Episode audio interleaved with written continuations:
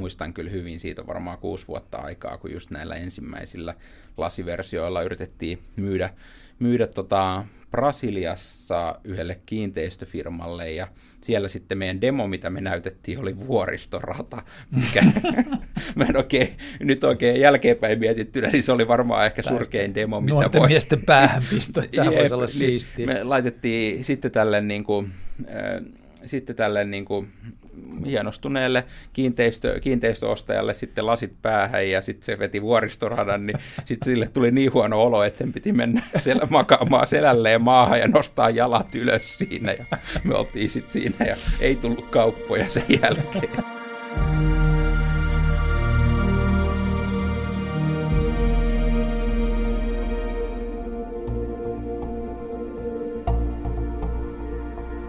Tervetuloa Hybrid Times hybridielämää podcastin pariin.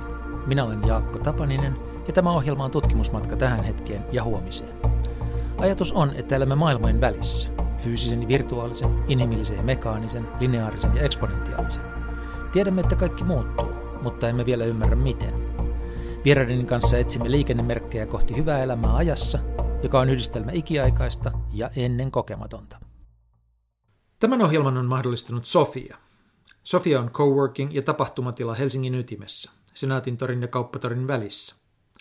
Kun korona iski, luovuin Helsingin toimistosta ja vetäydyin maalle tekemään etätöitä, mutta ei erakkona viihdy loputtomiin.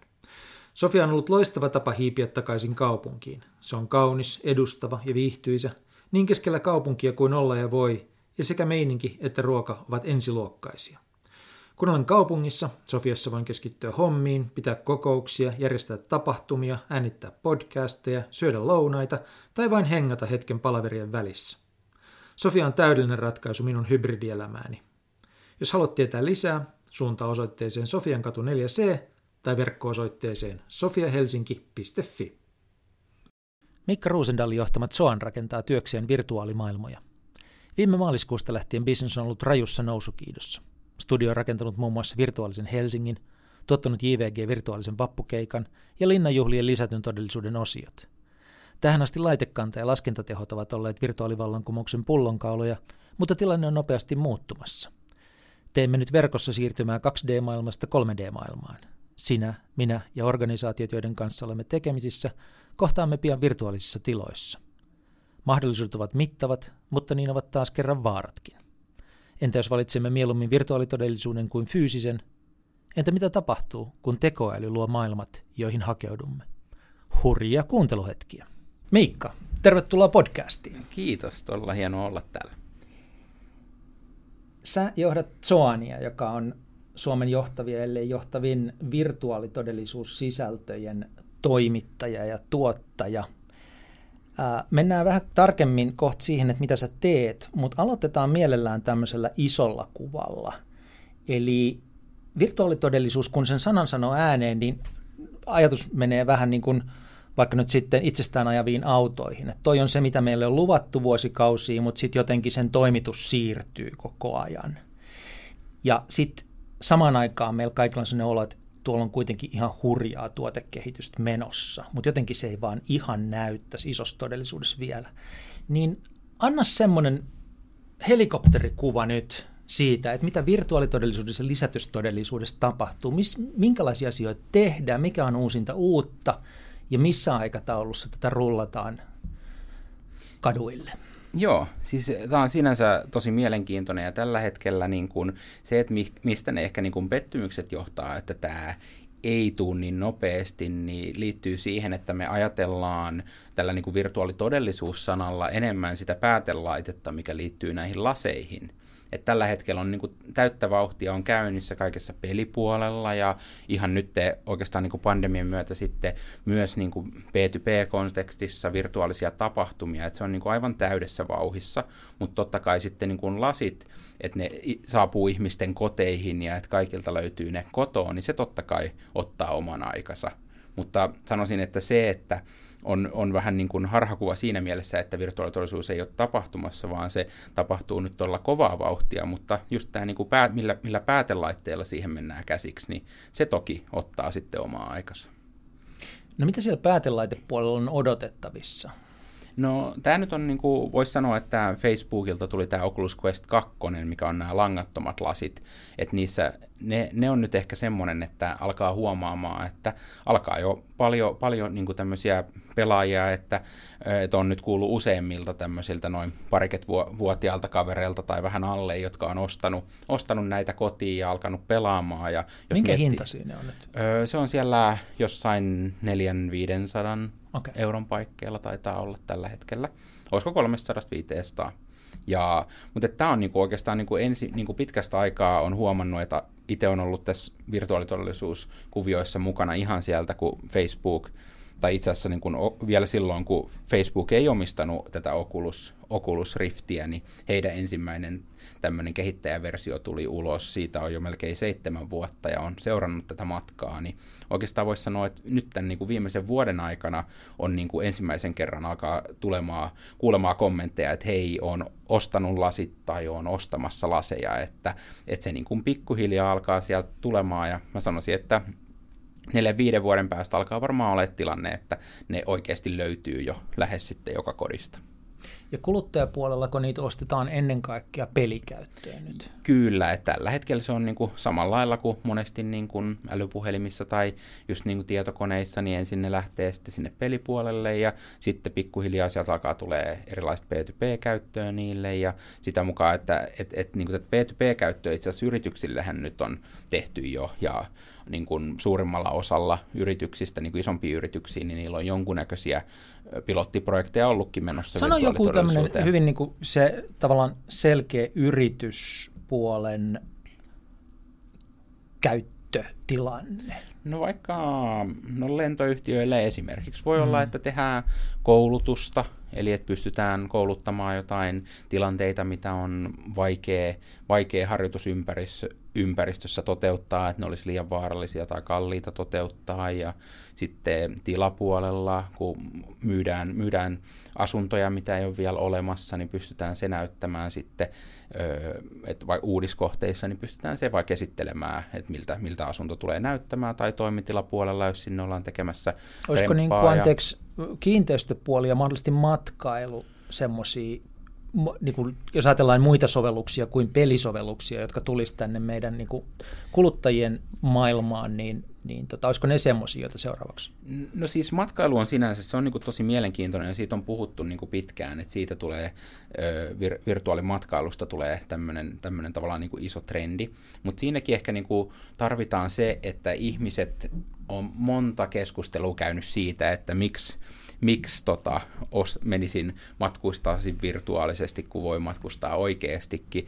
No okei, nyt, nyt tällä niin kuin, tämän pandemian aikana totta kai sitten yhtäkkiä ni, niiden, joiden kanssa näitä keskusteluja on käynyt, niin siitä, mm. siinä on aika lailla niin kuin erilainen, erilainen sävy siinä keskustelussa, mutta kyllä mä edelleen uskon, että, että se, että sä teet vaan yhden jonkun paikan, semmoisena, mitä se juuri on, ja sinne voisi niin kuin mennä tässä maailman ajassa semmoisenaan käymään, niin se ei välttämättä ole hirveän mielenkiintoista, mutta mitä sitten kontenttia tai minkälaista niin kuin lisäsisältöä siihen tuodaan, että onko siinä, että pääseekö siellä matkustamaan historiallisesti vaikka menneisyyteen tai päästä näkemään, miltä se tulee näyttää tulevaisuudessa, tai onko siellä paikalla joku keikka tai ö, jotain muuta seikkailua, mitä sä pääset kokemaan, että, että ne paikat voi sinänsä itsessään olla vähän, vähän tylsiä, jos niihin ei rakenneta sitten jotain lisäsisältöä. Mikä on hurjin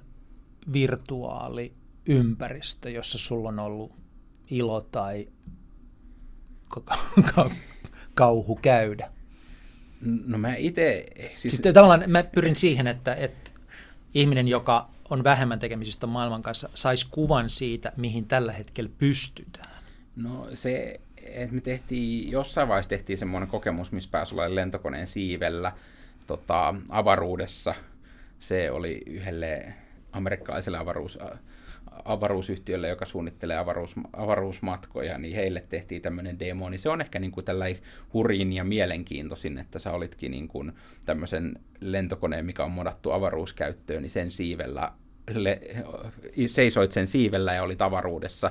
Se oli tosi magee. Mutta sitten ehkä hurriin, että itse asiassa mä en itse edes uskalla pelata kauhupelejä, koska mä en ole mikään suuri fani kauhuleffoille. Kyllä niitä voi katsoa, mutta mä en millään tavalla nautin niistä. Ja sitten jos mä oon kuullut, kuullut tarinoita siitä, että kun jotkut on pelannut virtuaalilaseilla kauhupelejä, niin niin ne on ottanut lasit pois ja itkenyt aikuiset miehet, kun ne on mm. ollut niin pelottavia, niin jotenkin jossain mielessä se nyt ei välttämättä tunnu semmoiselta, että mihin haluaa saman tien hypätä. Miten vielä sitten sellainen asia kehittyy tällä hetkellä, että jokainen, tai aika uskoisin, että moni, joka on kokeillut näitä vähän alkeellisempia ää, virtuaalilaseja ja virtuaaliympäristöjä, niin on tullut vähän merisairaaksi. Siis sille, että se kokemus on, fysiologisesti on vähän hankala ja sulla on niin kuin aika vaappuva olo ja ei niin kiva sen jälkeen.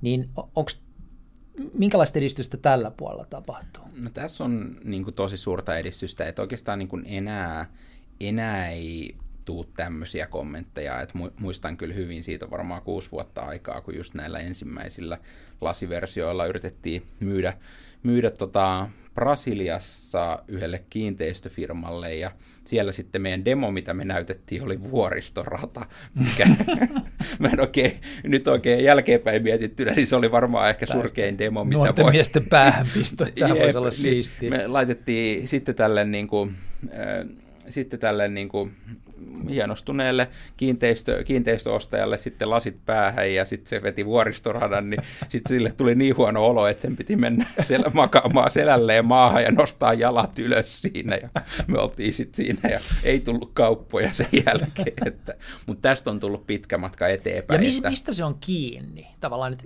minkä pitää edistyä, jotta tuo tai ei tapahtuisi? No, no siis aikaisemminhan se oli, että laseissa oli, saattoi olla viivettä, että tietokoneissa ei ollut riittävästi potkua tai sitten sisältöä ei ollut optimoitu tarpeeksi hyvin ja että se oli vähän niin kuin liian raskasta ja sitten laseissa muutenkin tämä, että kuinka, kuinka paljon kuinka nopeasti se pystyi näyttämään kuvia, että se tuntui vähän semmoiselta jähmeeltä ja sitten, sitten oli niin kuin tämä, että pysyykö se perässä, perässä kun sä liikutat, liikutat sun kroppaa tai päätä, niin jos siinä on pienkin viive, niin sun aivot mm. rupeaa tavallaan tuomaan just tämmöistä niin kuin merisairausefektiä. Ja, ja, mutta et näistä on kyllä päästy aika hyvin, hyvin eroon tässä niin kuin viimeisen parin vuoden aikana. Se johtuu siitä viiveestä, mutta sitten eikö se johdu osittain se niin kuin omituinen kokemus myös siitä, että – että meidän silmähän ei tarkenna koko näkökenttää, vaan meidän, jos mä nyt katson sinua, niin se tarkentaa sinuun, mutta itse asiassa tämä kaikki muuta, mä en tajua sitä, mutta kaikki muuta ympärillä on vähän silleen niin kuin,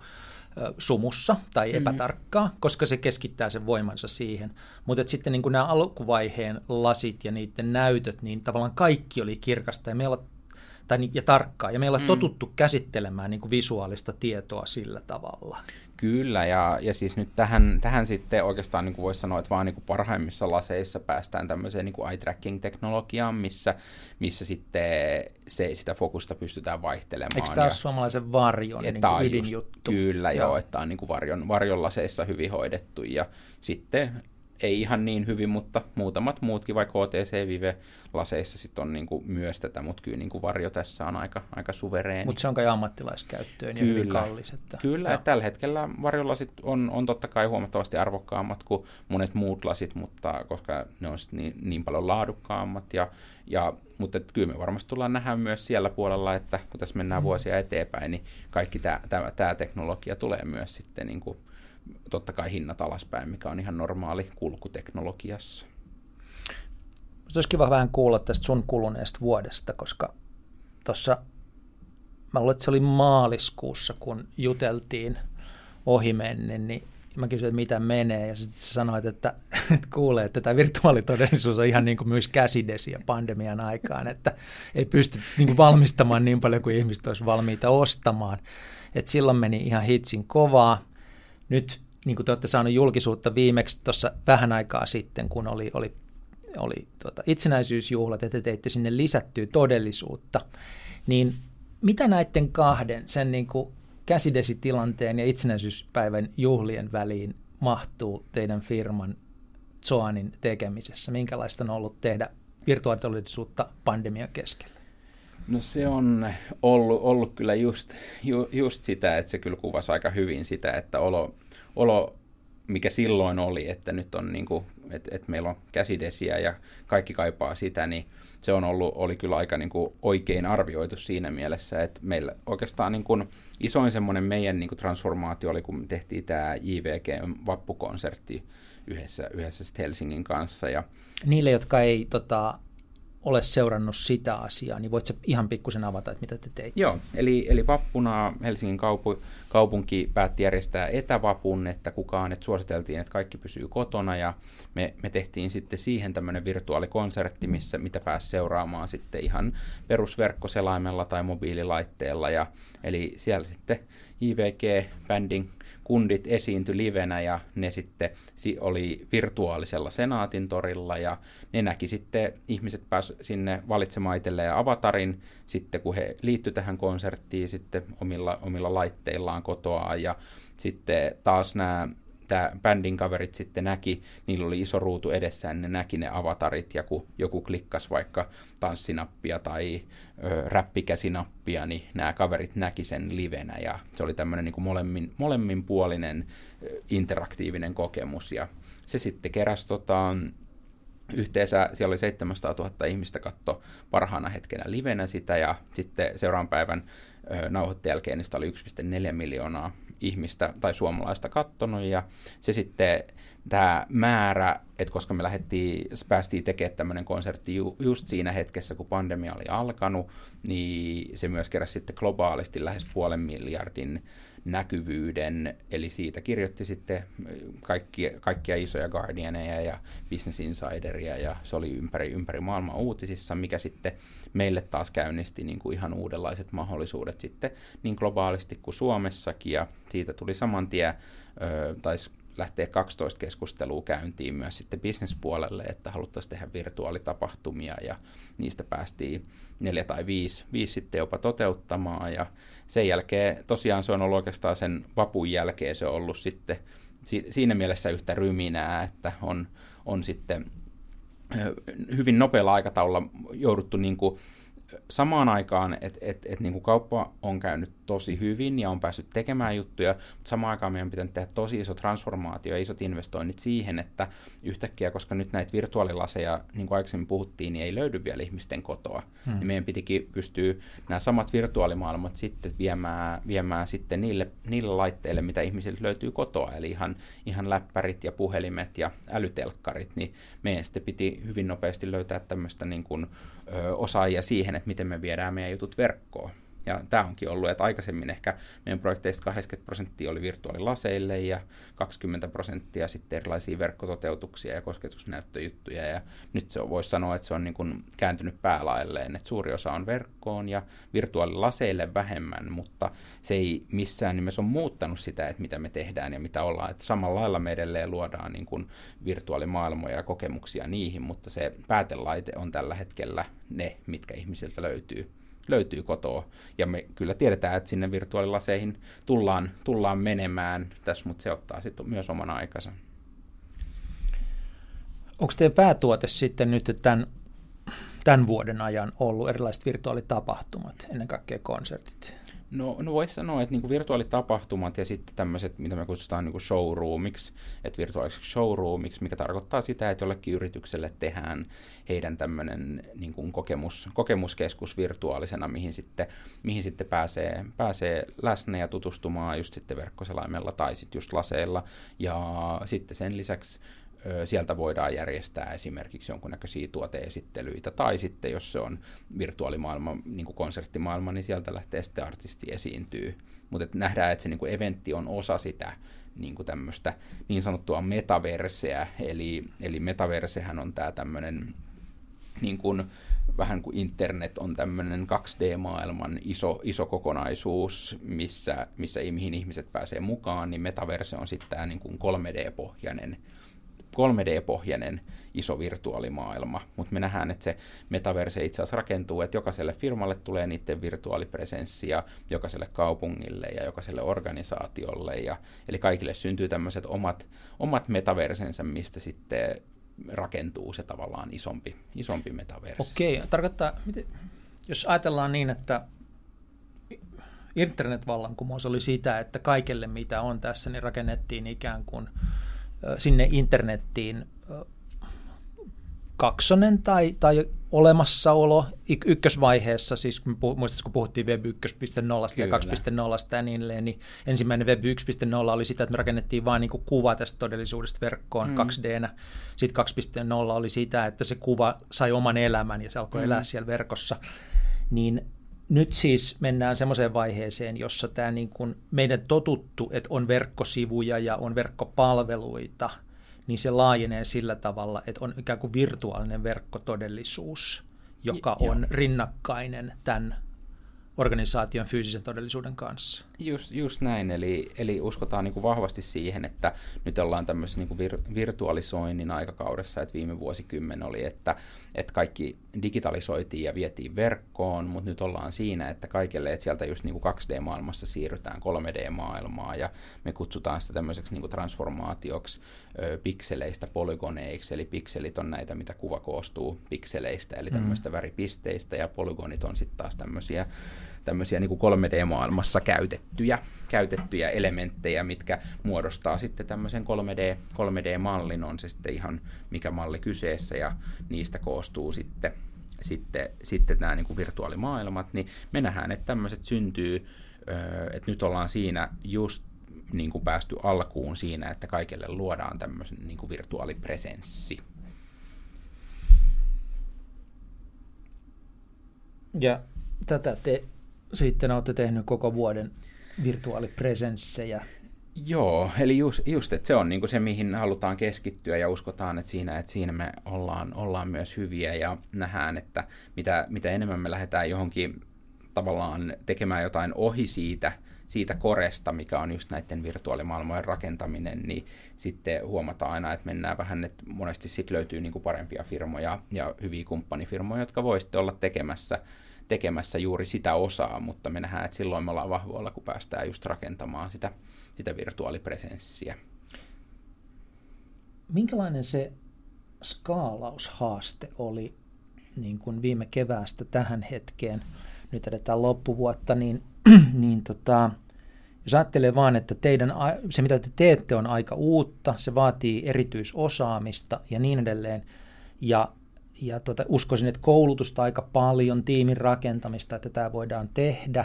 Sulla on tiimejä kai kahdessa maassa, Suomessa ja Brasiliassa. Vai no, meillä on, no, meillä on silleen, niin kuin sanotaan, että niin kuin eniten, eniten meidän henkilökunnasta jakautuu Suomen ja Brasilian välillä, mutta sitten meillä on tosi, tosi iso verkosto ja varsinkin nyt, kun kaikki tekee remoteina joka tapauksessa, niin sitten on kyllä ihmisiä ihan ympäri, ympäri maailmaa siinä meidän aktiivisessa verkostossa, jotka tekee näitä juttuja. Mutta kun sä teet noinkin haastavaa asiaa ja, ja, ja se osaamisen ja tiimittämisen ja toimittamisen, kaiken niin kuin näkökulmasta vielä niin kuin hajautettuna, niin tota, mi- miten, miten sä lähestyit sitä niin kuin kasvattamisen haastetta ja uuden henkilökunnan löytämisen haastetta ja sen rakentamisen haastetta? To...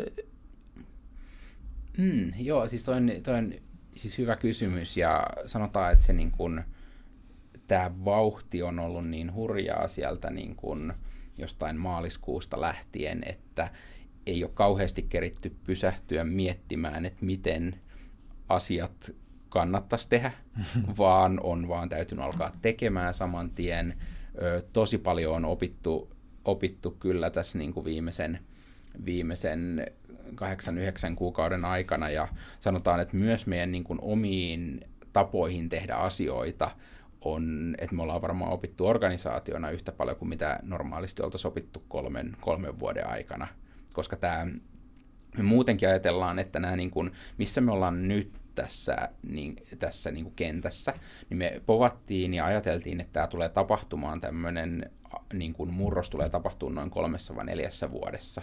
Ja me siihen valmistauduttiin, valmistauduttiin koko ajan ja tiedettiin, että tämä tulee tapahtumaan, mutta sitten tapahtui pandemia ja sitten yhtäkkiä se aika horisontti kutistuki yhtäkkiä siihen. Että se, mitä sä olit ajatellut tehdä neljäs vuodessa, se joudut tekemään neljäs kuukaudessa. Kyllä, aika, joo, se, vois, se on ju, just näin. Ja, ja sitten voi vaan niin kuin kuvitella, että aina me ollaan niin kuin viimeiset kolme-neljä vuotta kasvettu tosi aggressiivisesti ja tuplattu liikevaihtoa ja tuplattu henkilömäärää, mutta sitten yhtäkkiä, kun se pitääkin tehdä aikaisemmin, se tehtiin aina vuosittain ja se oli jo silloin aika, siinä oli aika paljon niin kuin haasteita jo silloin, mutta nyt yhtäkkiä, kun tehtiinkin neljässä kuukaudessa, niin voi sanoa, että kyllä se niin kuin on, on, on joutunut oppimaan, että oppimiskäyrä on ollut, ollut aika kova.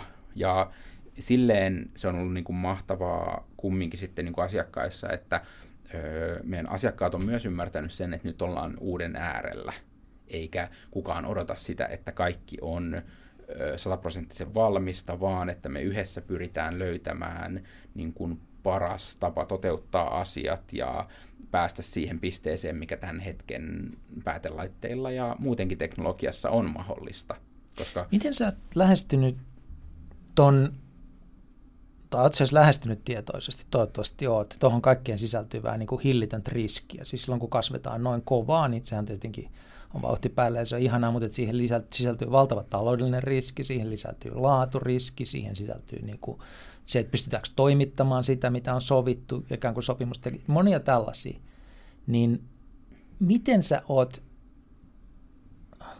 vai oot sä? Ehkä mä en Pyrkinyt ole. hallitsemaan sitä. Ehkä voisi sanoa, että Joanin tarinassa jotenkin ehkä se, minkä kaikki meidän henkilökunta tietää ja, tietää ja tuntee ja on tuntenut sen varmasti myös niin kuin nahoissaan, niin kuin minä, minä myös, että öö, että et riskikerroin on ollut koko aika kova. Et se ehkä itsellä juontaa siitä, että kun aikanaan tuli mobiilivallankumous, noin, se oikeastaan niin kuin tapahtui siellä noin 10 vai alkaa olla varmaan jo vähän enemmänkin aikaa, että 10-12 vuotta sitten. Ja itse sitä niin kuin aavisteli ja ounasteli ja tavallaan seurasi vahvasti sivusta ja pystyi niin kuin aika hyvin aavistelemaan, mitä siinä tapahtui, mutta silloin ei ollut oikeaa tiimiä kasassa, ei ollut itsellä riittävästi kokemusta, ei ollut osaamista niistä asioista, ja siinä vaan niin kuin joutui seuraamaan sen koko niin kuin mobiili niin kuin sovelluksiin ja mobiiliälypuhelimiin siirtymävaiheen, kun vaan niin kuin, että se meni vaan ohi ja valu ohi, ohi sormien. Ja pääsi totta kai niin kuin tekemään jotain juttuja, mutta ei, ei päässyt sillä tavallaan päässyt niin kuin ratsastaa siinä aalloharjalla. Ja sitten kun tämä, nämä virtuaalilasit tuli silloin ö, seitsemän vuotta sitten, niin mä tein päätöksen silloin, että tätä aaltoa mä en missaa. Että et, et se on vaan semmoinen, että vähän samalla kuin surffari näkee sitten sen ison aallon tulevan, niin että nyt, nyt mä melon niin kovaa, että tämä aalto otetaan. Mm-hmm. Ja siinä on ehkä sitten oltu ja varmasti niin kuin isoa riskiä on otettu tässä matkan varrella ja moni voisi niistä päätöksistä, mitä on tehnyt, niin ollut varmaan sitäkin mieltä, että osa on ollut niin kuin liian ihan, ihan nämä niin kuin virtuaalikonsertit ja muutkin, että se oli taas niin kuin tilanne, missä piti ö, laittaa puolet firmasta tekemään asiaa, mistä me ei ollut varmoja onnistuuko se. Ja sitten sinussa on niin kuin sellainen sopiva annos kanssa, kun sä ryhdyt näihin asioihin, että – Mä en tiedä, löytyykö verkosta enää sitä kuvaa, kun sä oot kuvannut itse sun tiimiskeskuuden keskellä, ja sulla oli niin kunnia-asia, että on maailman suurin virtuaalitodellisuutta tekevä tiimi.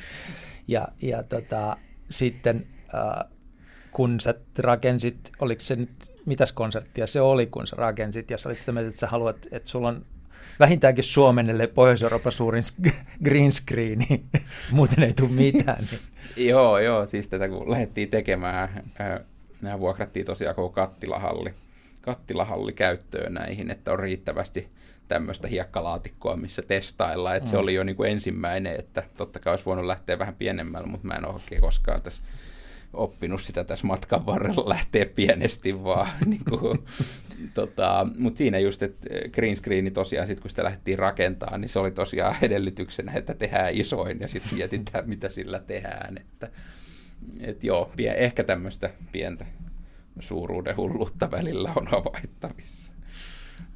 Ja sitten ehkä niin jotenkin haluaa myös ammentaa, ammentaa siitä sitä tietynlaista niin kuin voimavaraa, että, että kun se innostaa ja kiinnostaa. Että.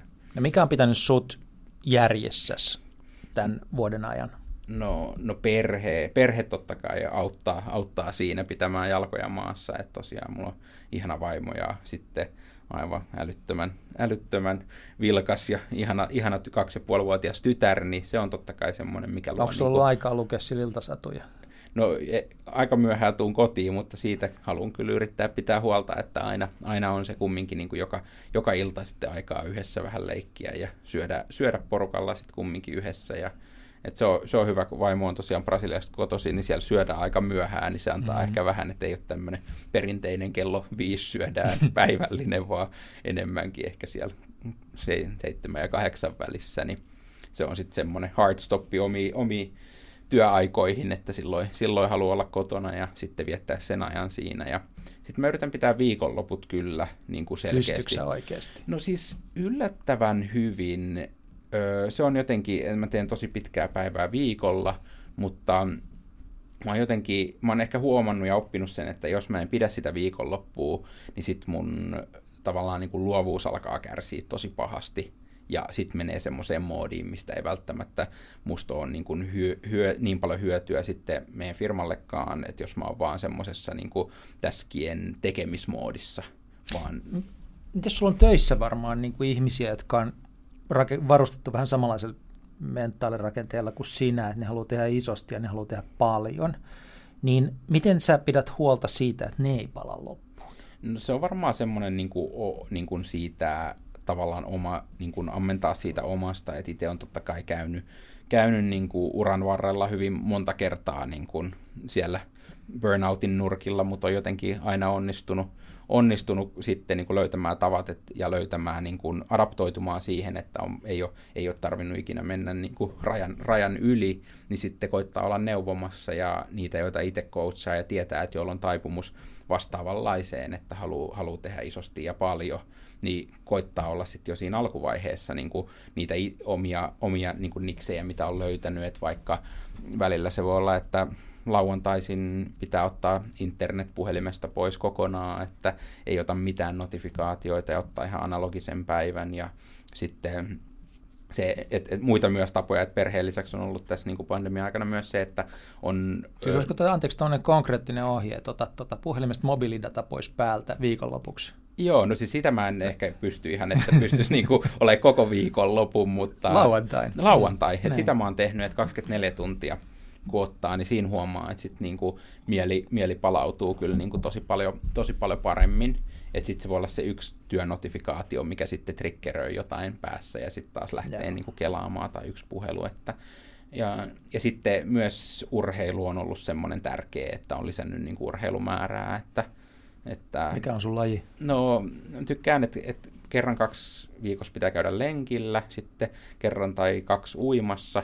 Allaspuuli on siihen mahtava, mahtava paikka niin kuin siinä, kun sä et pysty edes, siinä ei pysty juoksemisessa ja uimisessa on se hyvä, että sulla ei voi olla oikein puhelinta ja notifikaatioita, vaan saat ihan sit siinä, siinä. Ja siinä pääsee itse asiassa uinnin aikana myös niin kuin paljon pohtimaan asioita, niin se on, se on hyvä ja saunaa yhdistettynä. Ja sitten sitten tota, kans myös itelle, itelle semmoinen niin tärkeä, tärkeä on, että et, et, et koittaa pitää, koittaa pitää niin kuin aikaa, aikaa sille, että öö, et, et, et menee, vaikka, menee vaikka kävelylle ja mietiskelee ja itelle, itelle se on niin kuin esimerkiksi rukoilu tai joku tämmöinen, mikä sitten itelle tuo rauhaa. Tasapainotusta. Kyllä. Sä oot muutaman kerran tässä viitannut jo elämään ennen virtuaalitodellisuusfokusta. Zoan ei alun perin ollut virtuaalitodellisuusfirma, vaan se teki vähän muita asioita. Pystytkö sä lyhyesti kertomaan sun yrittäjätarinan? Eikö se tule yrittäjäperheestä? Joo, joo. joo, siis että siellä on niin kuin, ö, tota, itse asiassa mun iso, iso äiti perusti vaatealan yrityksen Lahteen, ja se on jo yli satavuotias, satavuotias yritys, ja sitten koen niin kuin mielettömänä etuoikeutena sen, että siellä pääs tekemään hommia jo hyvin, hyvin nuorella iällä, että mun isoveli rupesi koodaamaan sinne 12-vuotiaana, kun hän oli 12-vuotias verkkosivuja ja sitten hän teki graafista suunnittelua ja sitten jossain vaiheessa siellä vähän myöhemmin, myöhemmin sitten häneltä loppui aika kesken ja hän keskittyi vaan koodaamiseen, niin hän sitten ulkoisti graafisen suunnittelun pikkuveljelle ja 13-vuotiaana aloin sitten käyttämään Photoshopia ja tekemään, tekemään näitä hommia sitten niin kuin hyvin pienellä, pienellä tuntipalkalla, mutta pääsi tavallaan tekemään hommia oppi siellä niin kuin hyvin nuorena sen jo, että asioita niin kuin voi, voi saavuttaa, saavuttaa sillä, kun sä teet töitä sen eteen. Ja siitä on myös kiitollinen vanhemmille, että he loi tämmöisen, että niin kuin perusjutut, mitä tarvitaan, niin ne, ne he hoiti, mutta jos halusi jotain ekstraa, niin sitten sen eteen piti tehdä töitä. Ja se tavallaan tuli siellä sitten niinku hyvin nopeasti. Ja sitten oikeastaan niinku samoista juurista lähti sitten meidän yhteinen yritys isovelen kanssa. Olin silloin 19-vuotias.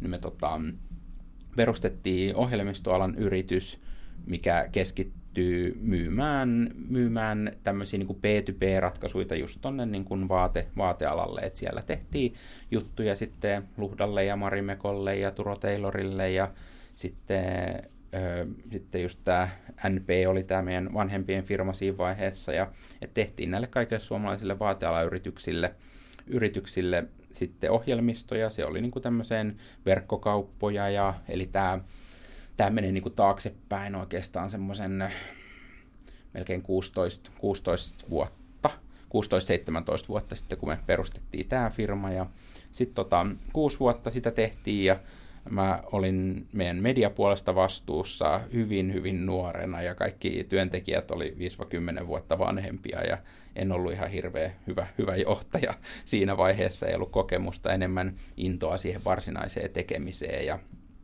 No sitten jossain vaiheessa isoveli, joka oli toimarina, siirsi mut kansainväliseen myyntiin ja siinäkin mä olin aika huono, en saanut mitään kauppaa oikein tapahtumaa. Et välillä kävin pitkin Italiaa ja Saksaa ja Kiinaa ja Amerikkaa ja voisi sanoa, että sieltä, vaikka ei niin kuin kauppaa syntynytkään, mutta siitä jotenkin tuli tämmöinen niin kuin mentaliteetti, että aloitetaan täysin globaalisti. Että jos niin kuin yritystä tehdään, niin se ei ole, ole niin kuin Suomi-juttu, vaan se pitää niin kuin alusta asti miettiä, että viralliset kielet täytyy olla to, niin kuin englantia, kauppa, kauppa täytyy olla, että tuotteet pitäisi olla mahdollisia myydä, tuotteet ja palvelut sitten niin Suomeen kuin ulkomaille.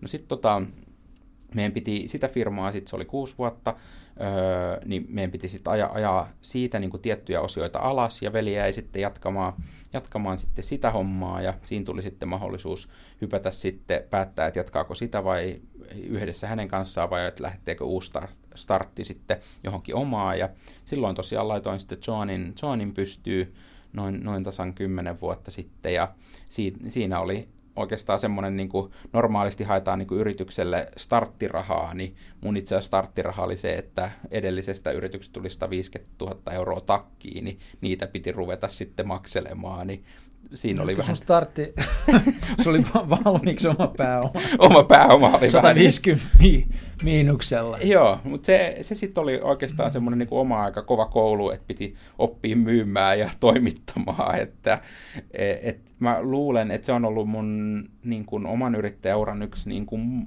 parhaita juttuja, mitä on tapahtunut. Mm. Koska jos olisi päässyt niin kuin johonkin tietyllä tavalla niin kuin helppoon pisteeseen, missä olisi voinut vaan niin kuin pikkuhiljaa alkaa tekemään, niin ikinä ei olisi oppinut sitä niin kuin rytmiä, millä näitä juttuja pitää tehdä. Mitä tämä kokemus, että sä aloitat 150 kiloa punaisella ja rupeat siitä rakentamaan ylöspäin, niin mitä se on opettanut sulle sellaista, jonka sä nyt otat huomioon, kun sä kasvat hurjaa vauhtia ja sun pitäisi miettiä, että miten sä rahoitat tämän kaiken? No, no sen voisi niinku sanoa... Pelkät se velkaa? En.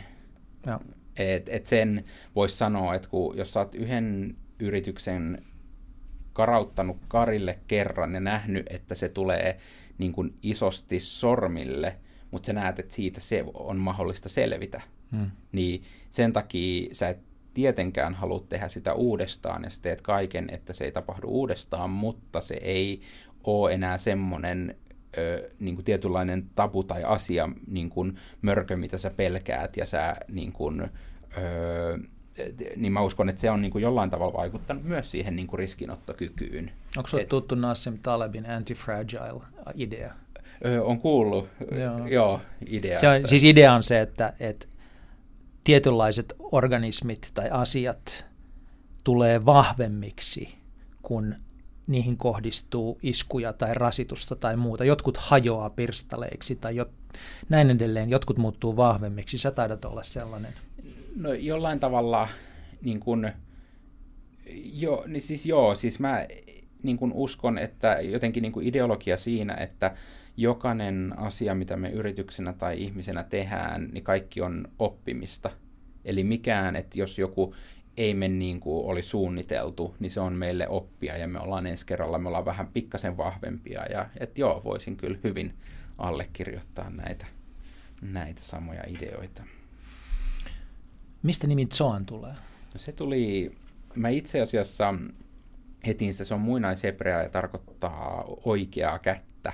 Ja mä halusin firmalle nimen, mikä kuvastaisi jollain tavalla sitä, että meidän niin kuin palvelu ideologiaa, mikä tarkoittaa, että me haluttaisiin olla kuninkaan oikea käsi ja palvella meidän asiakkaat sillä tavalla. Ja se oikeastaan ensin firmasta piti tulla nimeltään Resin, mutta sitten sellainen nimi olikin rekisteröity Lahdessa jonkun jalkapalloilijan toiminimeksi, niin siksi ei tullutkaan Resin, vaan sitten piti etsiä toinen nimi ja sitten löytyi Zoan. Ja se jotenkin, silloin kun se sitten löytyi, mä varmaan käytin kahdeksan tuntia etsimään sitä, ja mä selasin muinaishebrean ja erilaisia niin kuin antiikikreikan sanakirjoja ja muita, ja sitten jotenkin kun se tavallaan, mä vaan kävin niitä nimilistoja, niin sitten jossain vaiheessa, kun Zoan tuli kohdalle, niin tuntui, että hei, toi, toi se on, ja sitten löytyi Fihdomain.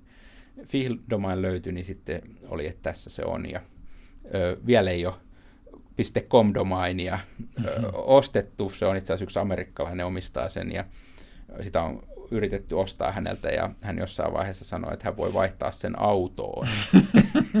Sitten mä kysyin, että minkä hintainen auto ja se oli 25 000, niin se ei ole vielä ihan, mutta ehkä mä joku päivä karautan Bartin pihamaalle sitten wow. oikeanlaisen auton kanssa, niin katsotaan, jos se domaini sieltä saataisiin. Palataan tähän hetkeen tulevaisuuteen. Tota, toinen asia, mistä me vielä ei ole puhuttu, on ajatus lisätystodellisuudesta, joka taisi ihmisille tulla tutuksi Pokemon Goon kautta ensimmäiseksi. Ja sitten jossain vaiheessa me kuultiin niin kuin, luettiin siitä, että Apple ilmoitti, että me ei nyt välttämättä tuohon virtuaalitodellisuuteen ole niin kauheasti lähdössä, mutta me uskotaan, että lisätty todellisuus tulee olemaan se iso juttu. No koska se on iso juttu meidän niin kuin, arkielämässä? No siis lisät, lisätodellisuus, joo, että Pokemon Go oli varmaan se, mikä sen niin kuin, toi kaikkien ihmisten tietouteen. Että nythän niin kuin, et, et bisnespuolellahan sitä niin kuin testataan ja otetaan käyttöön esimerkiksi just rakennustyömailla, että sä saat sinne informaatiota, tai sitten Microsoft teki isot kaupat sitten Amerikan armeijalle, missä niin kuin sotilaille tuodaan sitten informaatiota jatketun todellisuuden kautta, ja meille mm. ehkä niin kuin, perus, perustallaille täällä, niin se näkyy silleen, että puhelimen kautta voi, voi löytyä esimerkiksi QR-koodeja löytyy jostain tuotteista, ja kun sä klikkaat sen, niin sieltä lähtee joku hauska, hauska mainos, mainoskampanja sitten mm-hmm. pyörimään. Mm. Et mä uskon, että se, et, ja no sitten esimerkiksi niin kuin kartta, että Google, Google nyt tälläkin hetkellä ne pilotoi tämmöistä, että kun sä oot Google-kartalla jossain kaupungissa ja nostat puhelimen, niin sitten se näyttää siinä, siinä niin kuin ihan ympäristössä sun puhelimen läpi nuolia, että hei tonne sun pitäisi mennä että ainakin itse, joka on tosi huono lukea karttoja, niin tämmöinen kuulostaa ja hyvältä, hyvältä ratkaisulta. Mä siis eksyn niin kuin edelleen Mikä on sitten se iso lupaus, koska nyt kun mä, kun mä kuuntelen sua tässä, niin nämä virtuaalitodellisuushankkeet, ne kuulostaa fantastisilta, mutta tämä on vähän lame.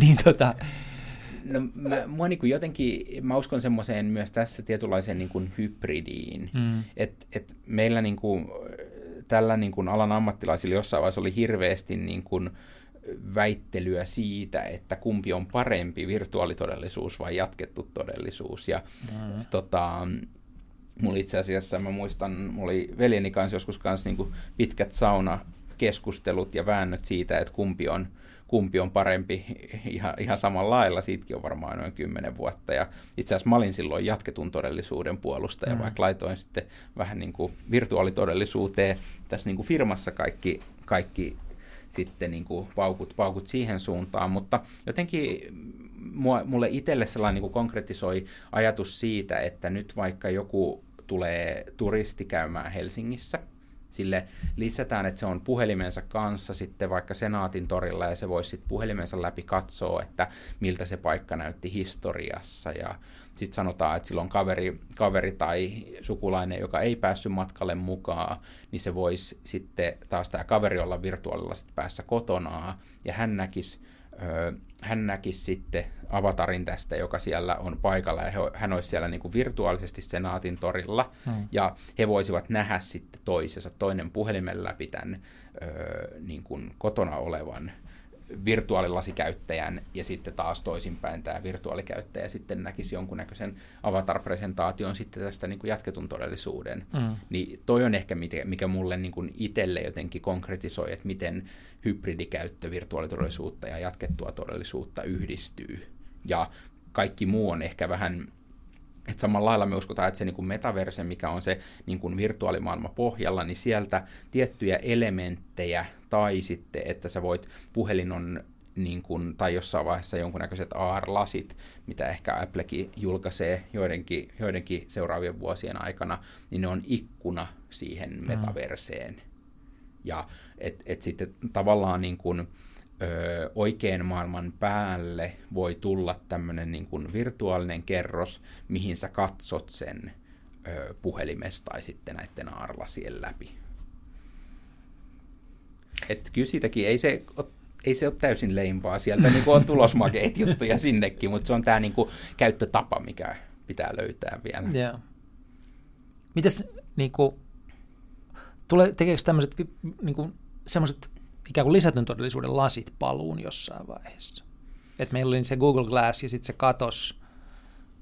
Ja nyt me puhutaan tästä niin kuin virtuaalilaseista, jossa sen siirryt kokonaan virtuaalitodellisuuteen, niin sitten on lisätyn todellisuuden lasit, että sun vaikka nyt sitten silmälasien tai aurinkolasien sisäpintaan tai varmaan jos jonakin päivänä piilolaseihin heijastetaan erilaista tietoa ja, ja kuvaa mm. ja näin edelleen, niin, niin tota, onko se osa tätä kuviota?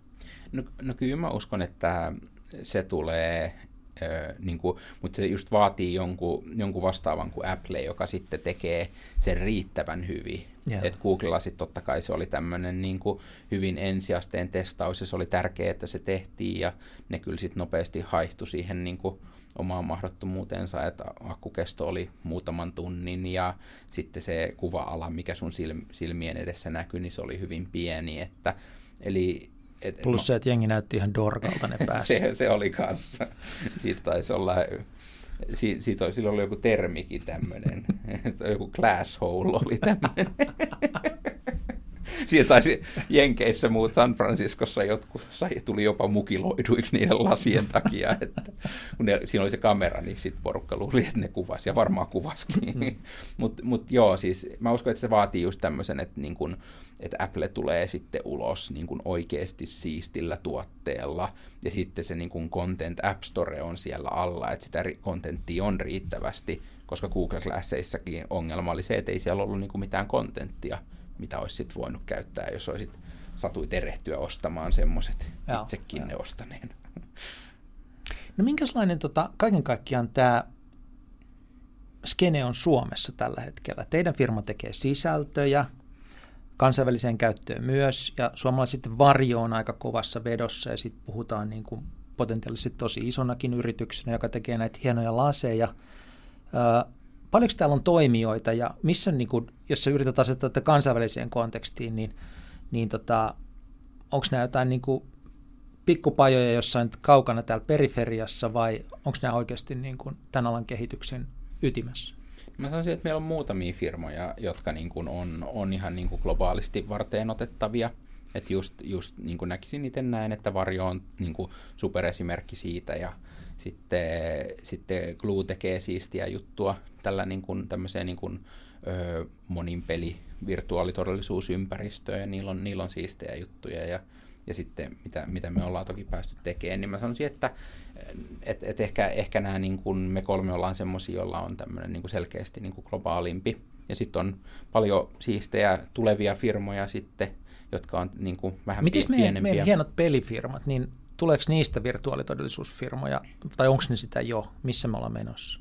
No, no sieltä ei ole niin kuin, niin kuin että kyllähän niin kuin Supercell teki jonkun tämmöisen niin kuin mainos, mainosjutun, missä pääsi niin kuin, mm. sitten tämmöisillä niin kuin cardboard-laseilla katsomaan niin kuin päästä, päästä sisään ja sitten Angry Birds on, Angry Birds on tehnyt, tehnyt sitten kolmansien osapuolien puolesta myös tämmöisiä niin kuin VR, VR-seikkailuja, että on ne totta kai niin kuin omalla vahvalla IPRllään, niin on ne tehnyt tämmöisiä niin kuin jo avauksia siihen suuntaan, että kyllä mä uskon, että meidän niin kuin pelifirmatkin siihen sitten, mutta se just vaatii sen, että laitekantaa pitää olla kotona riittävästi, jotta niiden kannattaa sitten tehdä isoja sijoituksia, sijoituksia sen puolen peleihin.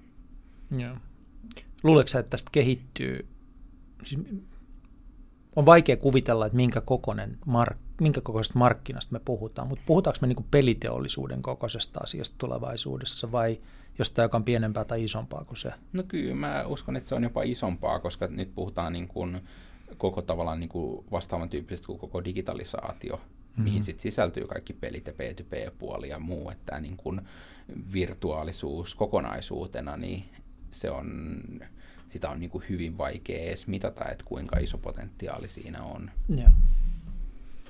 No sitten jos tota, tuodaan sitä taas hetkeksi ihan lähemmäksi tätä arkea tässä näin ja seuraavia askeleita, että jos tuo on niin se suunta, johon me ollaan menossa ja, ja tota, firmat miettii tässä, että mitä askelia pitäisi ottaa tuohon suuntaan ja, ja näin edelleen, niin mit, me jos vähän puhuttiin toimialoista, mutta palataan pikkasen vielä siihen, että minkälaiset toimialat ensimmäiseksi nyt tässä vaiheessa on ottamassa sitä käyttöön? Sä puhuit kiinteistöistä jo, mutta että... No joo, kiinteistöissä se on ehkä ollut niin jo pidempää, pidempää käytössä, että se, se niin kuin juontaa sieltä mm. ja itse asiassa niin kuin John juuretkin, niin ensimmäiset vuodet me tehtiin pelkästään mm. oikeastaan niin kuin kiinteistöjen digitalisointia, että siellä on niin kuin todella pitkät juuret erilaisten niin kuin 3Dn käyttämisestä, että sitten voisi sanoa, että niin kuin uudempaa on ehkä tämä niin kuin koulutus, koulutuskäyttö, tai no, tai no totta kai sielläkin on niin kuin todella pitkät juuret, mutta nyt se on ehkä semmoisessa niin aktiivisessa, ja varsinkin nyt tämän, myös sen myötä, että mm, niin kuin fyysinen, fyysiseen opiskeluun on tullut nyt tällä hetkellä rajoituksia, niin mm-hmm. niin sitten siihen on ruvettu sijoittamaan, että miten tehdään niin kuin parempia oppikokemuksia, oppilaille, eikä pelkästään, että laitetaan Zoom-puhelu päälle ja sitten pitäisi koittaa siinä tehdä mielenkiintoista sisältöä. Ja itse, itsellä voisi sanoa, että se on ehkä yksi niin kuin eniten kiinnostavia aiheita on just tämä niin kuin oppiminen, että jos itse miettii, että pääsis vaikka, lähtisin uudestaan vaikka historian tunnille, jos se olisikin, mm. pääset keskelle jotain taistelua tai jotain muuta, että me itse asiassa tehtiin, Kotkan merimuseo tehtiin tämä tämmöinen öö, tämmöinen me, iso, iso meritaistelu, mikä tapahtui, tapahtui siellä ö, tota, Kotkan edustalla, niin siinä tehtiin, mallinnettiin 500 laivaa ja pääsi siinä, että kun Ruotsi, Ruotsi ja Venäjä otti yhteen siellä, niin se oli niin kuin, että jos tommoseen pääset lasit päässä, niin kyllähän se niin kuin aivan eri tavalla sitten tuo sulle sen niin kuin historian eloa, että mä uskon, että me tullaan näkemään tosi isoja niin kuin koulutuspuolella käyttöönottoja tähän. Joo ja sitten, sitten tietenkin just niin kuin peli, pelipuoli on niin kuin kans semmoinen, että nyt tuli öö, tämmöinen Half-Life Alux-peli, mm.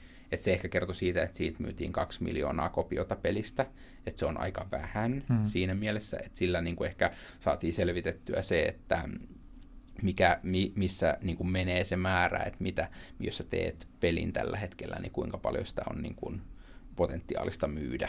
Et, et et ja sitten toki, toki niin kuin tämmöinen P2P nyt tämä niin erilaiset tapahtumat, että nyt kun messut ja, messut ja ö, experience centerit ja myyjien liikematkat on nyt, nyt tällä hetkellä pienessä holdissa, niin miten sitten niihin luodaan erilaisia virtuaalitapahtumia ja ratkaisuja, että pystyttäisiin palveluita esittelemään ja myymään ja kohtaamaan asiakkaita, niin siinä tapahtuu myös paljon.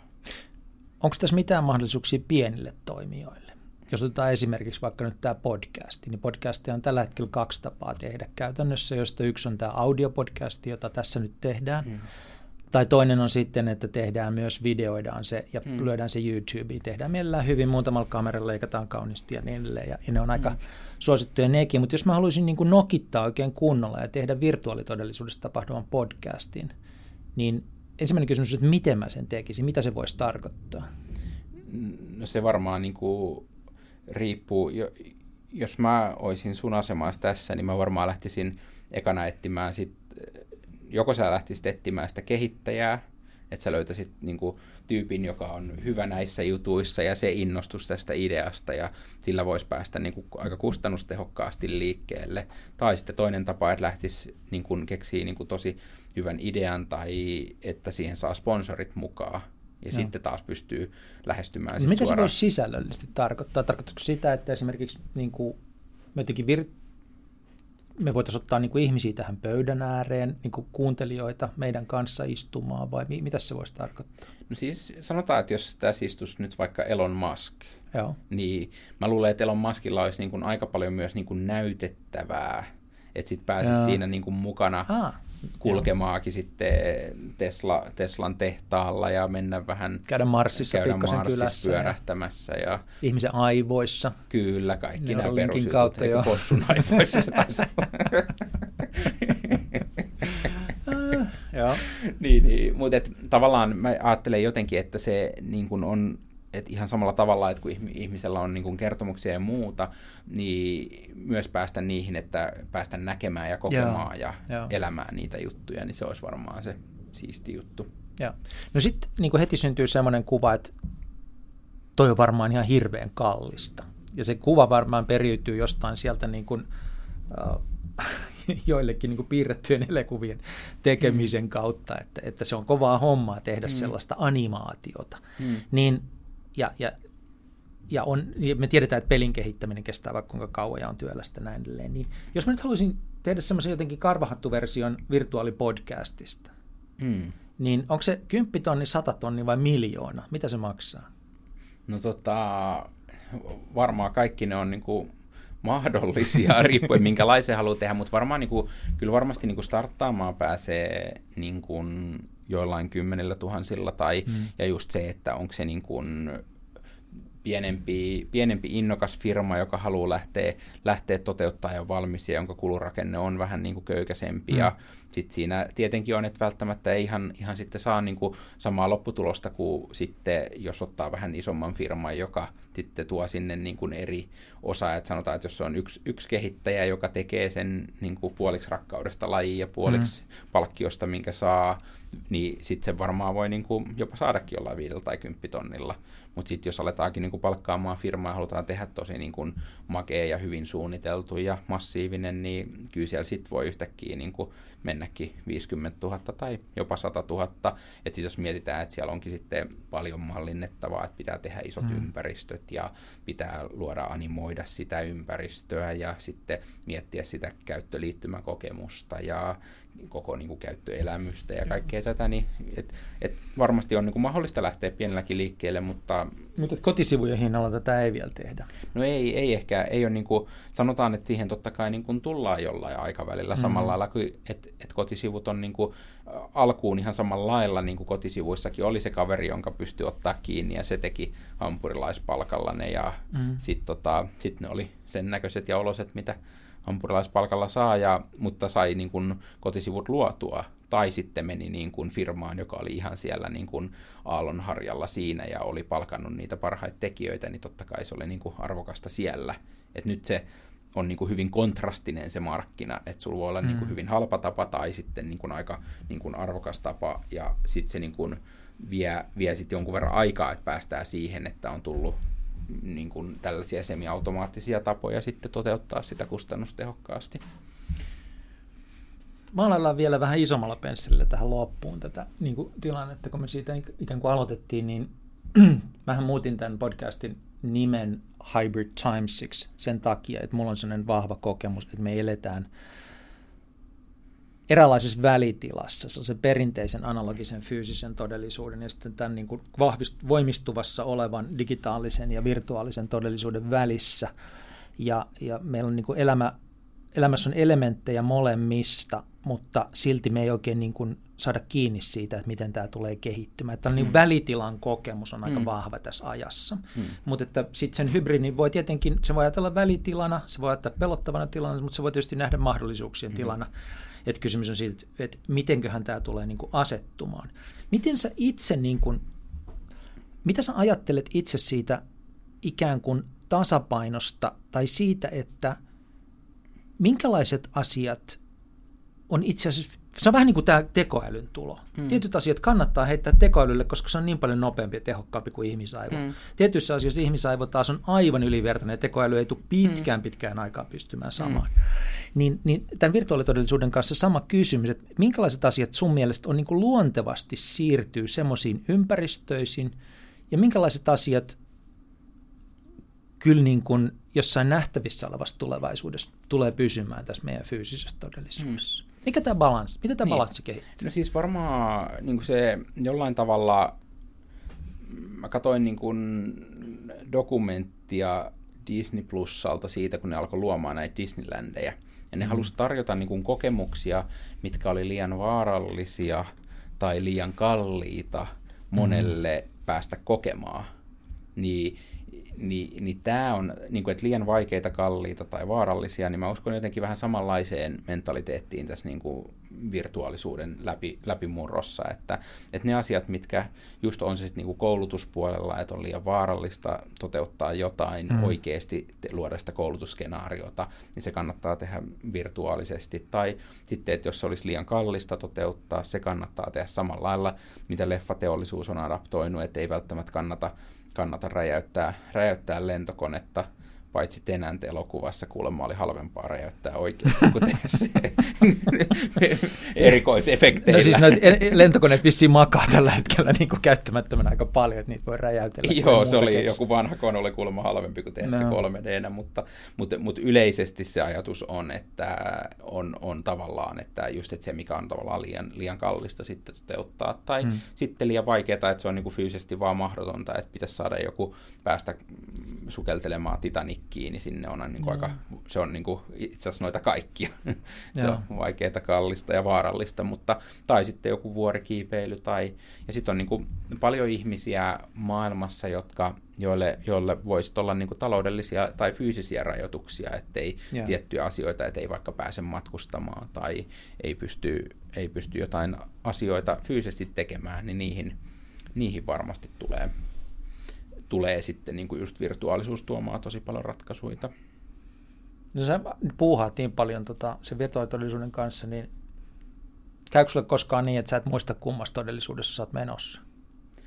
No... Onko se oikeasti vaara, että nämä asiat menee sekaisin? No kyllä mä vähän sitä pelkään. Kyllä mä vähän pelkään, että se rupeaa jossain vaiheessa sekoittumaan, että öö, jos ihan, ihan just niin kuin rehellisiä ollaan, että sit nyt ollaan vielä niin kuin siinä esivaiheessa, että niin kuin laseissa on niin kuin vielä pientä kömpelyyttä ja mm. grafiikkakin on, niin kuin, no nyt onneksi niin kuin varjonlaseilla tai päästä jo niin kuin fotorealistiseen, täysin niin kuin fotorealistiseen grafiikkaan, mutta no. kyllä mä luulen, että, ja, ja siis se tulee niin kuin jollain tavalla tapahtuu, että mitä niin kuin, tällä hetkellä niin kuin sosiaalisen median käyttäytyminen, että mm. se tavallaan niin kuin syntyy tietyllä tavalla omaksi ulottuvuudekseen, että jollekin yhtäkkiä ö, nuorelle voi olla tärkeämpi joku, että minkälainen niin posta, minkälaisen postauksen se saa tehtyä joltain matkalta, kuin se itse matka itsessään, tai voi ollakin niin kuin tärkeämpää, voidaan lainata joku mekko vaan sen takia, että saadaan otettua sen kanssa kuva ja postattua se sinne sosiaaliseen mediaan, ja sun ei tarvikaan omistaa sitä, ja että se sosiaalisen median sun presenssi siellä voi olla yhtäkkiä niin kuin, sulle tärkeämpi kuin sun fyysinen presenssi. Ja mä uskon, että tämä niin kuin virtuaalisuus tulee viemään sen sitten niin kuin uuteen, vielä niin kuin uusille kierroksille sitä kautta. Ja mä en tiedä, tuleeko niin kuin, varmasti niitäkin voi niin kuin tapauksia tulla sitten, että joku vähän niin kuin hukkuu, hukkuu sinne maailmaan, että alkaa, niin kuin, al, alkaa tulee tietynlaisia, tietynlaisia sitten niin kuin mielenterveydellisiä ongelmia siinä, mutta sitten mitä mä uskon, että isommassa mittakaavassa se on sitä, että se niin kuin, monille voi sitten se niin kuin virtuaalinen todellisuus, ö, ihan just tämä niin kuin se, se tavallaan elementti olla tärkeämpi kuin että sen minkälainen asunto sillä on tai paikka, mihin saari, mihin se kutsuu ihmisiä virtuaali, virtuaalisesti kylään, tutu, hänen, hänen saarelleen, niin se voi olla hänelle tärkeämpi kuin minkälainen hänen fyysinen asuntonsa on, että, että tätä me tullaan vielä näkemään tulevaisuudessa. Me eletään sille omituista aikaa, että toisaalta me niin kuin ihmiset kimpaantuu ihan kaikesta. Toisaalta ihan kaikki on sallittua. Et me, meillä niin kun, jos ajatellaan, mitä me saadaan telkkarista, niin siis se, se määrä erilaista graafista väkivaltaa, joka meillä on access tänä päivänä, niin on ihan käsittämätön. Sama, niin kuin, että minkälaisen määrän ilmasta pornoa kaikilla on niin kuin access tänä päivänä, on täysin käsittämätön. Jotenkin mä ajatellaan, että tämä on tosi jees. Että me ollaan niin kuin saavutettu joku hieno vaihe ihmiskunnan historiassa, että tämä on kaikki niin kuin saatavilla. No, jos tähän niin kuin lisätään sitten virtuaalitodellisuus, ja ihmiset viettää päivänsä niin kuin omituisissa seksiseikkailuissa – ja käsittämättömän väkivallan parissa virtuaalitodellisuudessa, niin on kovin vaikea olla tai niin kuin kuvitella, etteikö sillä olisi vaikutusta tähän meidän ihmisten niin kuin fyysiseen todellisuuteen, jossa meidän kuitenkin pitäisi kasvattaa lapsia ja, ja tuota, olla ystävällisiä toisillemme mm. ja, ja jollakin tavalla niin kuin elää hyvää elämää. Mm. Niin, ja toi, että mikä on niin kuin elää hyvä elämä, on sinänsä niin kuin mielenkiintoinen kysymys. Että, niin, jonkun mielestä se voi olla se elämä siellä Niin, niin että mikä, mikä on niin kuin hyvä, ja, hyvä ja elämä, mutta just tuohon niin kuin palaten tuohon, niin joo, että toi, toi ehkä tulevaisuus sinänsä niin kuin pelottaa, pelottaa kyllä.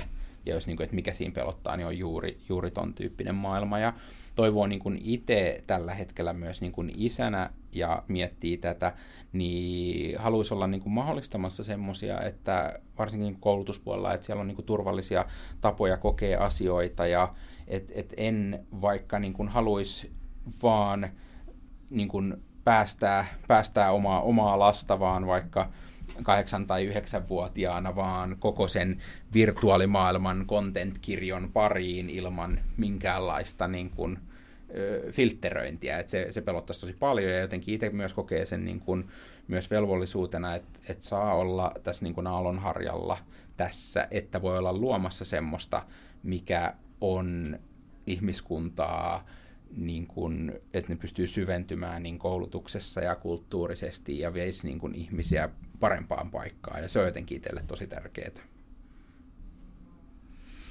Entäs sitten vielä to, niin noin noit vaaroja, mutta sitten niin kuin kaikkeen tähän digitaaliseen maailmaan, kuten me hyvin nähdään, niin liittyy myös rikollisuus. Minkälaista rikollisuutta sä luulisit, me ekaksi tullaan näkemään virtuaali- ja lisätyn todellisuuden maailmassa?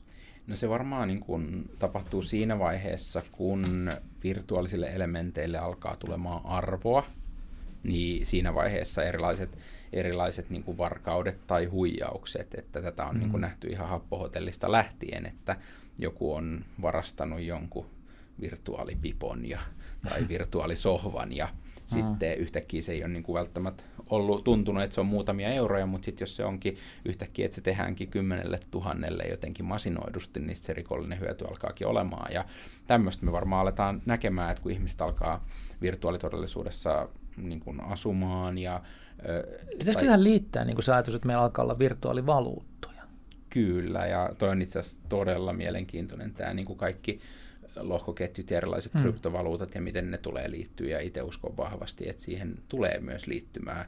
Ja sitten, että mihin, mihin pisteeseen se sitten taas Voisiko menee. joku putsata mun virtuaalilompakon virtuaalitodellisuudessa?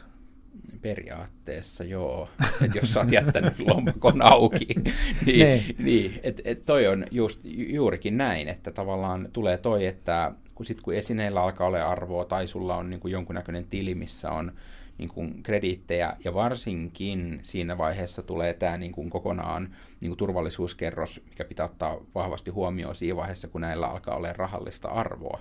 Että jos joku saakin sun sohvan haltuunsa ja myy sen virtuaalisilla mustilla markkinoilla kovaa hintaa, niin sitten se alkaa kiinnostaa hmm. saman tien. Ja sitten toinen, toinen on niin kuin tietynlainen tämmöinen niin kuin, öö, just, just kaikki, että miltä, miltä tuntuu, jos sulla on joku näköinen virtuaalisaari tai koti ja sitten se on sulle rakas ja sä oot sitä, sitä ollut, ollut kiillottamassa ja sitten kun sä ootkin käynyt työpäivän viettämässä ja siellä onkin käynyt joku hmm. ja se on siirtänyt kaikki sun paikat, niin että onko se niinku samanlainen fiilis, kun joku olisi tullut sun oikeeseen kotiin ja mikä on niinku hirveä fiilis, jos joskus on joutunut olemaan niinku vaikka, vaikka niinku varkauden kohteella on sitten vaikka niin kuin joskus vanhempien kesämökillä kävi varkaat ja se fiilis vaan siitä, että joku on käynyt yeah. sun tilassa ja ottanut sieltä jotain, niin tuleeko myös tämmöisiä. Ja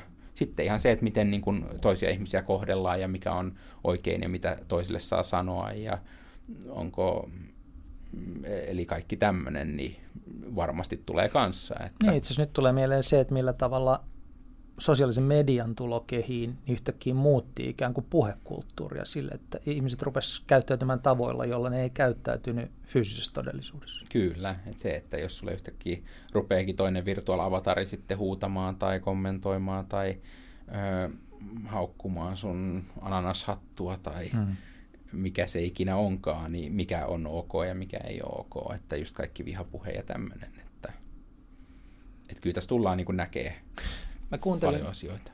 hiljattain semmoisen podcastin, jossa oli vieraana Yuval Noah Harari, se oli Jim Ferrisin ohjelmassa, kannattaa kuunnella, jos, jos ei ollut kuunnellut. Se oli aivan kerta kaikkiaan huikea keskustelu, mutta yksi asia ennen kaikkea, moni asia jäänyt mieleen, mutta yksi, niin kuin, joka sivua tätä, mistä me puhutaan, oli semmoinen, että hän sanoi, että hän epäilee, että tulevaisuus näyttää enemmän Aldous Huxleyn uudelta uljalta maailmalta kuin George Orwellin kirjalta 1984. Ja näiden erohan on se, että 1984 on niin kuin totalitaristisen järjestelmän kuvaus. Se on yksi tällainen dystopia, joka meillä on. Mm. Mutta uusi uljas maailma kuvaa sellaista maailmaa, jossa tämä uuden teknologian tuottama todellisuus on niin houkuttelevaa ja miellyttävää, että me antaudutaan sille. Eli se niin kuin, se pakko ei tule ulkoa, vaan se ikään kuin tulee meidän sisältä. Että tämä on niin ihanaa ja niin mukavaa, että mä luovun niin kuin kaikista oikeuksistani kansalaisena ja ihmisenä, koska mä voin jäädä kellumaan tähän niin kuin mainioon tilaan. Ja hän sanoi, että niin kuin hän epäilee, että tässä voi käydä sillä Ihan jo yksinkertaisesti, kun tekoäly tulee mukaan ku- kuvaan, niin on helppo ajatella, että tekoäly ymmärtää meitä paremmin ja kuuntelee meitä paremmin hmm. kuin nämä fyysiset ihmiset. Ja silloin sen kanssa on miellyttävämpää viettää aikaa. Niin onko tämä sun mielestä mahdollinen tulevaisuuden kuva? No joo, siis se niinku, tai siis tosi mielenkiintoinen siis siinä mielessä ja öö, niinku ajatuksena ja että e, et miten nyt vaikka se, että jos mä menen virtuaalimaailmaan, niin haluanko mä, että kaikki on tosiaan niin kuin tekoälyn kaikki, jotka ha, muut hahmot siellä ympäröi mua, niin onko mä tietyllä tapaa se niin kuin kovin rokkitähti ja kaikki muut vaan ö, ympäröi mua, vai onko se näin, että mä oon yksi niin kuin muiden joukossa ja kaikki, kaikilla muillakin hahmoilla on niin kuin oikea ihminen tau, takana. Ja tähän varmaan niin kuin on sitten niin kuin erilaisia vastauksia. Et mä muistan joskus itse, kun mä olin koukussa The Sims-peliin, niin kuin, mm joskus yläasteella, yläasteella vai lukiossa, nyt en muista, niin mä pelasin aina kahteen asti. Mä oli keksinyt hirveän hyvän bisneksen tekemällä virtuaalisia puutarhatonttuja, ja sitten mä sain mun kämppää sisustettua. Ja sitten tota, sitten joku kaveri kertoi, että miksi sä noita puutarhatonttuja teet, että sä voit vaan tota, käyttää näitä koodeja ja niillä sä saat Sims-valuuttaa. Mä ajattelin, hei, tämähän on oikotie onnea. Ja sitten mä sain sen koodin, laitoin käyttöön, sain sitten hirveän, hirveän pinon virtuaalivaluuttaa ja ostin kaiken sen hetkessä. Ja tosin muutamassa päivässä mulla lopahti kiinnostus koko, koko peliin, mm. koska oli mennyt se tavallaan tavoitteleminen. Ja miten nyt toi, että jos mä oonkin sen kaiken, kaikki on tekoälyyn pohjautuvia, öö, niin kuin statisteja siellä, jotka vaan niin kuin juttelee ja tietyllä tavalla vähän lähes niin kuin palvoo mua siellä, mm. niin onko se, muuttuuko se tylsäksi, jos siellä ei olekaan sitä niin kuin asioita, mitkä pitää tavoitella ja löytää. Samaan aikaan, jos sä pystyt reissaamaan joka paikkaa maailmassa yhden päivän aikana, kun nyt meillä on kumminkin niin kuin fyyset ja se matka sun pitää suunnitella ja sun pitää maksaa se ja muuta, mutta sitten jos matka maksaakin kaksi euroa, niin yhtäkkiä sä voitkin tehdä ne kaikki matkat vaikka viikon aikana, niin tylsi, tu, muuttuuko se jollain tavalla, että et, verrattuna siihen, että sun pitää jollain tavalla tavoitella niitä ja kaikki muutkin on siellä niin kuin tasavertaisia jäseniä, niin että et toi ehkä niin kuin se ensimmäinen luoda semmoinen niin kuin kelluva niin kauan jos kaikki on tasavertaisina siellä, niin sitten siinä ei varmaan, koska siellä, sinne syntyy jonkunnäköistä kilpailua, öö, on se sitten niin kuin missä vaan, että kuka on suosituin tai mikä on, mikä tällä hetkellä on sosiaalisessa mediassa, mutta just jos se luodaan tämmöinen niin tekoälypohjainen, niin musta tuntuu, että se menisi aika tylsäksi tosi nopeasti. Viimeinen kysymys liittyy tuosta niin kuin riffaan sillä tavalla, että me eletään tämmöistä minä, minä, minä, minä aikaa. Kaikki pyörii minun ympärillä. Me kuvitellaan, että maailma on olemassa meitä varten. Ja se todennäköisesti on niin kuin aika tuhoisa trendi sillä tavalla, että niin kuin ihmisen ylivoima lajina perustuu ei meidän siihen, että minä minä on niin erinomainen, vaan siihen, että me ollaan, niin pystytään tekemään yhteistyötä. Erityisesti niin kuin tiukan paikan tullen, että vihollinen hyökkää tai, tai pitäisi etsiä ruokaa tai viljellä sitä tai, tai sitten tota, voittaa ilmastonmuutos. Niin luulet sä, että virtuaalitodellisuuteen pystyy, kun sä oot rakentanut niin näitä konsertteja ja avatareja ja niille, luuletko, että sinne pystyy syntymään semmoisia tiloja, jossa me, jotka niin kuin kannustais meitä toisten ihmisten huomioon ottamiseen ja yhteistoimintaan muiden ihmisten kanssa. Että se ei olisi pelkkää sitä minä, minä yksin, mä rockistara. Niin, siis mä uskon, että virtuaalitodellisuus on todella voimakas väline ymmärtää empatiaa paremmin. Joo. Eli se, että sä pääsetkin kokemaan asiat jonkun toisen näkövinkkelistä, koska nyt kun sä pistät lasit päähän, niin sä tavallaan voit asettua olemaan lähes kuka vaan, mm-hmm. niin jollain tavalla, että nyt jos sä pääsetkin kokemaan asioita ja näkemään ja ymmärtämään, että mä uskon, että kun tämä tulee jonain, jollain mm-hmm. aikavälillä kouluihin, että sä pääsetkin niin kuin näkemään, että miltä on erää, elää erilaisissa maissa tai erilaisissa niin kuin rooleissa, niin mä uskon, että sillä voidaan saada niin kuin todella paljon niin kuin avarakatseisempia kuin vaikka minkälaisen niin kuin itse koulutuksen on saanut. Joo. Niin se on ollut hyvin yks, yksipuoleinen, eikä siellä ole niin kuin paljon otettu. Et itselle on ollut niin kuin mahtava rikkaus se, että on päässyt, päässyt näkemään, ja, näkemään maailmaa ja tekemään jopa niin kuin, ö, hyvän tekeväisyys- ja humanitaarista työtä ihan niin kuin pitkin Amazonin viidakoita ja Brasilian slummeja, niin on päässyt myös näkemään sen niin kuin toisen puolen. Voisi sanoa, että itselle ehkä se niin kuin, minkä takia tätä niin kuin ihan oikeasti tekee, on jotenkin niin kuin itselle konkretisoi sen, että kun kävi ää, melkein 15 vuotta sitten Amazonin viidakon tämmöisessä joenvarsikylässä, missä siellä eletään niin kuin aivan, aivan luonnosta lähes kuin, lähes kuin, niin kuin ö, ö, tavallaan alkuperäisväestö konsanaan, niin että et sinne pystyisi virtuaalilasien avulla viemään maailman parhaan koulutuksen ja sitten ottaa internetti Elon Muskin avaruus, avaruussatelliiteista, mistä on syntymässä internet. Nyt on pakko kysyä jatkokysymys sen takia, että toi kuulostaa samanlaiselta idealismilta kuin mikä meillä oli silloin, kun, niin kun internet tuli. Että nythän kaikki voi. Kyllä. Ja sitten on, se pitää paikkansa, että kaikki voi, mutta kyllä sitä, ei, se niin kuin idealistinen todellisuus, jossa kaikilla on nyt sitten pääsy tiedon äärelle ja me kehitytään ihmiskuntana, niin sitä nyt vielä vähän odotellaan tässä. Niin voidaanko me oppia mitään tästä niin kuin, tavallaan internetkierroksen? Tavallaan se, että me, ei uudestaan niin kuin petyttäisi samalla tavalla kuin mm. osin on tapahtunut nyt sitten mm. tämän digitalisaatioaallon mm. kanssa. Et et se, se niin kuin varmasti tulee. Mä en niin kuin ikinä usko, että öö, koko niin kuin tätä virtuaalivallankumousta ja sitä niin kuin koko, minkä mä uskon, että on lähes niin kuin yhtä iso kuin koko internetin tulo, mm-hmm. niin mä en usko, että sieltä voidaan niin kuin, sitä kaikkea voi viedä tavallaan ns. Val, tietyllä tavalla niin kuin valkoiseen, valkoiseen suuntaan, vaan sieltä tulee se niin kuin hämärä puoli. Totta kai. Ja sitä vaan ei niin kuin pysty ja jotenkin itse haluaisi olla sitten sen niin kuin, tietyllä tapaa sen niin kuin, ö, olla edesauttamassa ja mahdollistamassa sitten sen niin kuin valkoisen vaalean osuuden siitä viemistä, mikä olisi sitten kaikki tämä niin kuin kulttuurin ja koulutuksen ja näitten, näitten ja mahdollistaa se ja koittaa löytää mahdollisimman paljon oppia siitä ja luoda semmoinen öö, niin kuin, ei, et, ja taistella jollain tavalla sitä niin kuin pimeätä puolta vastaan sillä, että luodaan niin siistejä juttuja, makeita juttuja sinne, että mahdollisimman moni haluaisi viettää aikaa sitten sillä turvallisemmalla puolella. Olisiko tämä vähän sellainen taisteluhuuto, johon me voitaisiin lopettaa tämä keskustelu, että virtuaalitodellisuus tulee, valitse valoisa puoli, älä pimeyttä. Kyllä, se, se on aika hyvä, hyvä loppukaneetti tähän. Kiitos Miikka. Ihan lopuksi vielä, että jos ihmiset on kiinnostunut sun ajatuksista seuraamaan sua, niin oot sä tavoitettavissa millään sosiaalisilla alustoilla tai muualla? No, mä oon tosi laiska Instagramissa. Sinne tulee, laitan vaan lähes kolme postausta vuodessa, mutta mm. oikeastaan LinkedIn varmaan on semmoinen, mistä, mistä niin parhaiten, parhaiten löytää ja sitten, sitten toki ihan ottamalla, ottamalla yhteyttä, että ihan meidän verkkosivuilta joan.fi, sieltä mm. löytyy sitten yhteystiedoista sähköposti, niin voi toki olla yhteydessä, jos jotain ideanvaihtoa halutaan järjestää. Tuhannet kiitokset Miikka. Pysy valoisella polulla. Kiitos.